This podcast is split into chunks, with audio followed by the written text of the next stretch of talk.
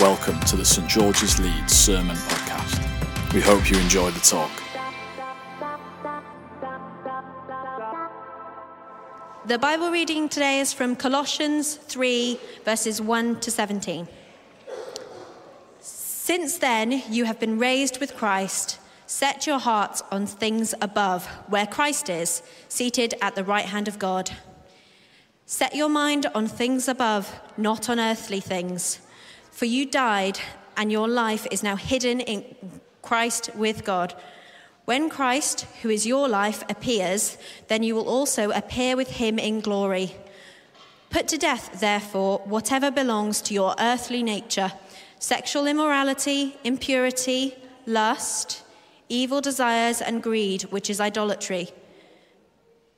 Because of these things, the wrath of God is coming. You used to walk in these ways in the life you once lived. But now you must also rid yourself of all such things as these anger, rage, malice, slander, and filthy language from your lips. Do not lie to each other, since you have taken off your old selves with its practices, and you have put on your new self, which is renew- being renewed in knowledge in the image of its creator. Here there is no Gentile or Jew, circumcised or uncircumcised barbarian, Scythian, slave or th- free, but Christ is all as and is in all. Therefore, as God's chosen people, holy and dearly loved, clothe yourselves with compassion, kindness, humility, gentleness, and patience. Bear with each other and forgive one another if any of you has any grievance against someone. Forgive as Lord as the Lord forgave you. And over all these virtues, put on love, which binds them all together in perfect unity. Let the peace of Christ rule in your hearts, since as members of one body you are called to peace. And be thankful. Let the message of Christ dwell among you richly as you teach and admonish each other with all wisdom through psalms, hymns, and songs from the Spirit, singing to God with gratitude in your hearts. And whatever you do, whether in word or deed, do it in the name of the Lord Jesus, giving thanks to God the Father through him. Thanks be to God. So, hi everyone, I'm Hannah and I'm part of the clergy team here at St George's. Uh, I'm also what you call a planting curate. So, in two years' time, uh, we will be uh, gathering a group of people and going to either revitalise or plant a church in the east of Leeds. And so, it's great to share with you today. So, today we have witnessed some amazing baptisms. Baptisms are so exciting as they are the outworking of the testimony of God's grace and the love He has for the people as they stand before God and all of us as His church. They proclaim what we're turning away from and how we're orientating our lives towards Jesus. As baptized people, you're turning uh, away from those things and putting the past behind us, centering our new lives on Jesus Christ, Creator, Redeemer, and the hope of all creation. They're saying that the power of darkness and evil things of this world no longer have a hold on them. And that day by day, in those little decisions and those big decisions of life, they're going to let Jesus be their compass and their guide. It is no small thing to commit to. It's a great chance for all those who have also been baptized to remember the commitments we have made and our ongoing mission to be with Christ and to be his disciples, sold out for the gospel and living radically sacrificial. Today, we're going to remember how in baptism we are holy and dearly loved, clothed with Christ. Christian baptism has its roots in the Jewish faith, so that you could uh, be washed and made clean, ready to worship in the temple. John the Baptist offered baptism as a way of turning away from sin and readying themselves for the coming Messiah. Jesus himself was baptized, and it was a place where he embraced his humanity and was recognized in his identity as God's son. God affirmed his identity, saying, This is my son. With him I am well pleased. For Christians, it's both an opportunity to declare our faith and trust in Jesus. And it's also where God meets us and speaks our identity over us that he has already made possible through his life, his death, and his resurrection. In baptism, we are released into a completely new way of living and loving, free from sin with a new identity. Within baptism, the cross is marked on the person's heads. Christ claims you for his own. It was no small thing for the Christians living in the Roman Empire, in the Greek culture. There were many gods to worship, and allegiance was demanded towards Rome.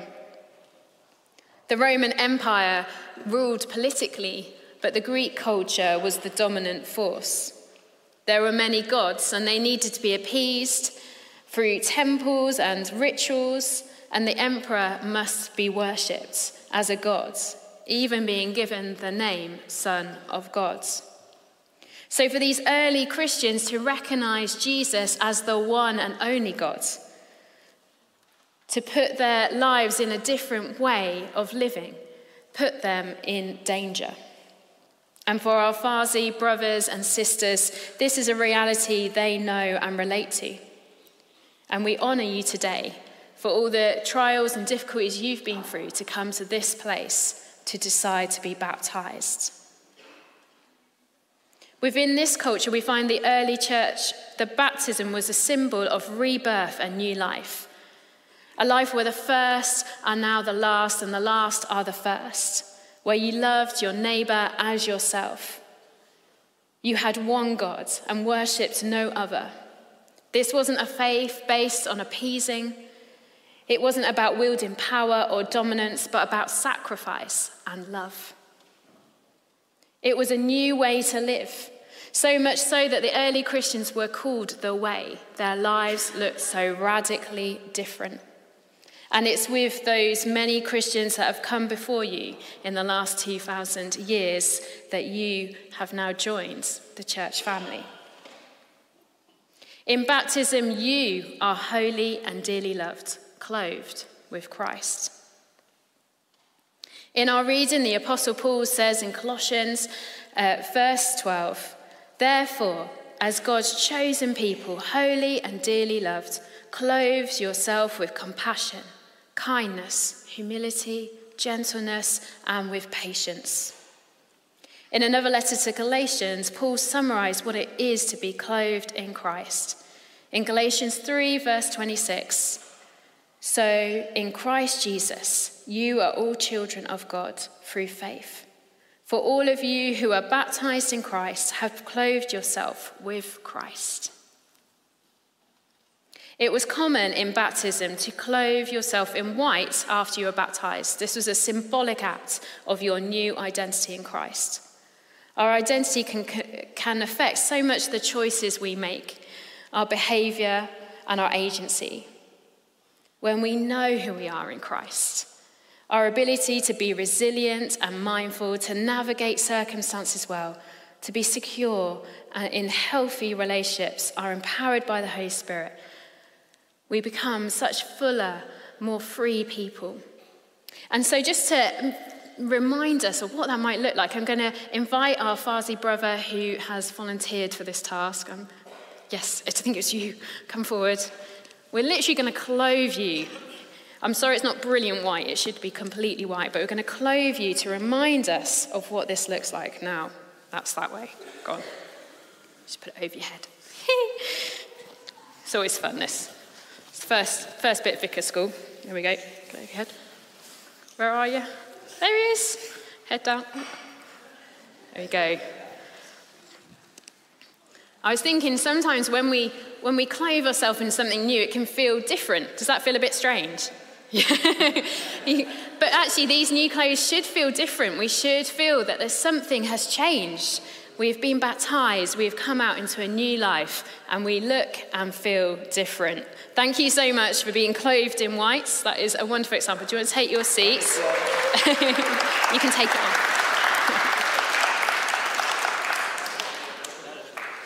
So, thinking of this being clothed in something different, uh, I have an example. There should be some awful photos about to come onto the screen.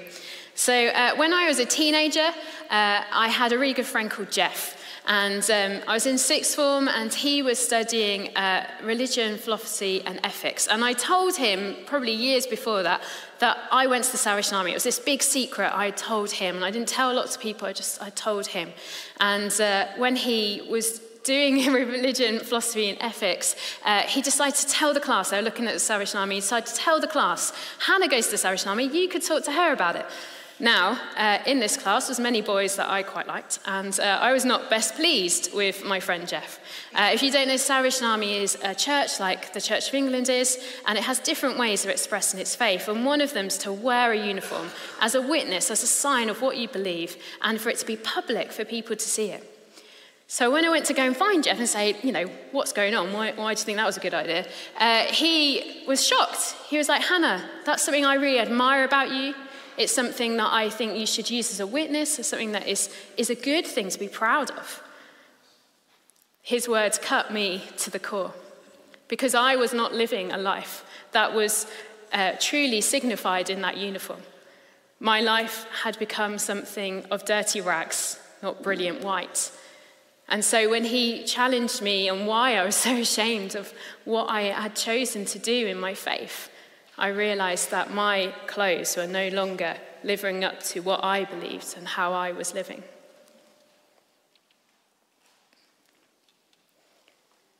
Like my own uniform, my old uniform, Paul unpacks what it means to be clothed in Christ.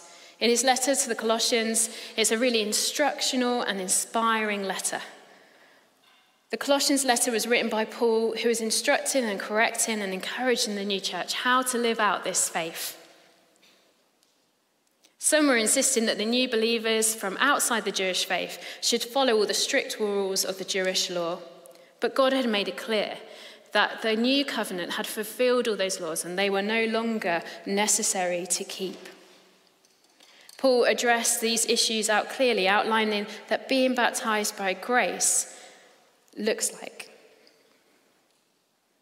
Paul made it clear that to follow Jesus means that you don't add him to the long list of gods you already worship, but you discard the former things, setting your focus solely on God, the one true God. In verses 5 to 11, Paul talks about what you turn away from. We heard the language of turn away in our baptism liturgy and what it means to be killing off everything that was connected to our old way of life that only brings death. The message passage says it like this Doing whatever you feel like, whenever you feel like, and grabbing whatever attracts your fancy. That is a life shaped by things and feelings, instead by God. Paul continues, but you know better now. So make sure it is all gone for good.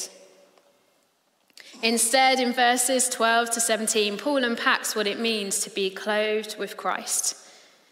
It looks like living and showing compassion, kindness, humility, gentleness, and patience made possible because Jesus died and brought us into this new family.